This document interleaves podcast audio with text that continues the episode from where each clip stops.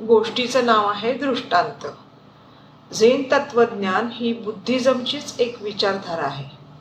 या साधनेचे साधी राहणी आणि सर्वांप्रती निस्वार्थ सेवाभाव या दोन महत्त्वाच्या शिकवणी मानल्या जातात.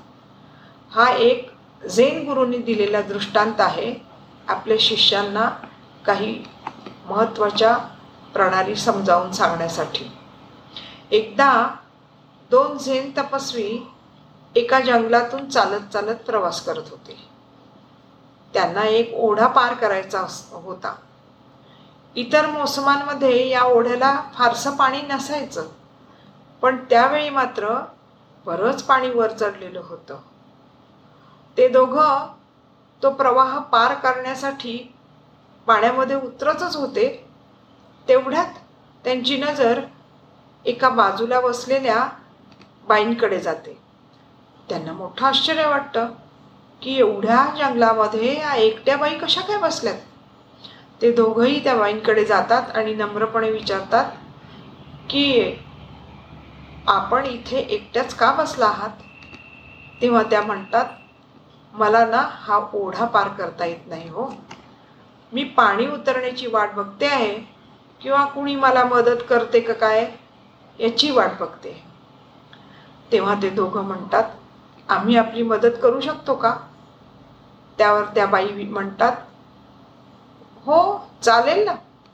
मग ते दोघं आपले दोघांचे हात समोरासमोर उभं राहून एकमेकात गुंततात आणि त्यांचा झोळीसारखा वापर आकार करून त्यामध्ये त्या बाईंना बसण्याची विनंती करतात. त्या बाई त्यांच्या मदतीने तो पार प्रवाह पार करतात. पलीकडच्या किनाऱ्यावर पोचल्यावर ते दोघं त्या बाईंना खाली ठेवतात त्या त्यांचे आभार मानतात आणि सर्वजण आपापल्या रस्त्याने चालायला लागतात. काही अंतर चालून गेल्यानंतर त्यापैकी एक तपस्वी म्हणतो मित्रा खरोखरच त्या बाई किती सुंदर होत्या रे. दुसरा तपस्वी आपल्या विचारातून बाहेर येतो आणि म्हणतो काय?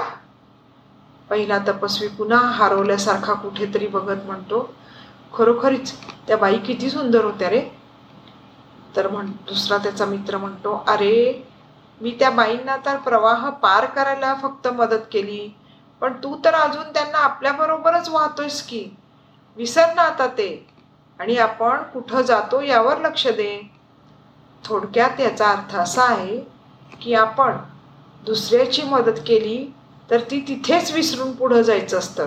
तिथे भावनिक गुंतागुंत ठेवायची नसते. धन्यवाद.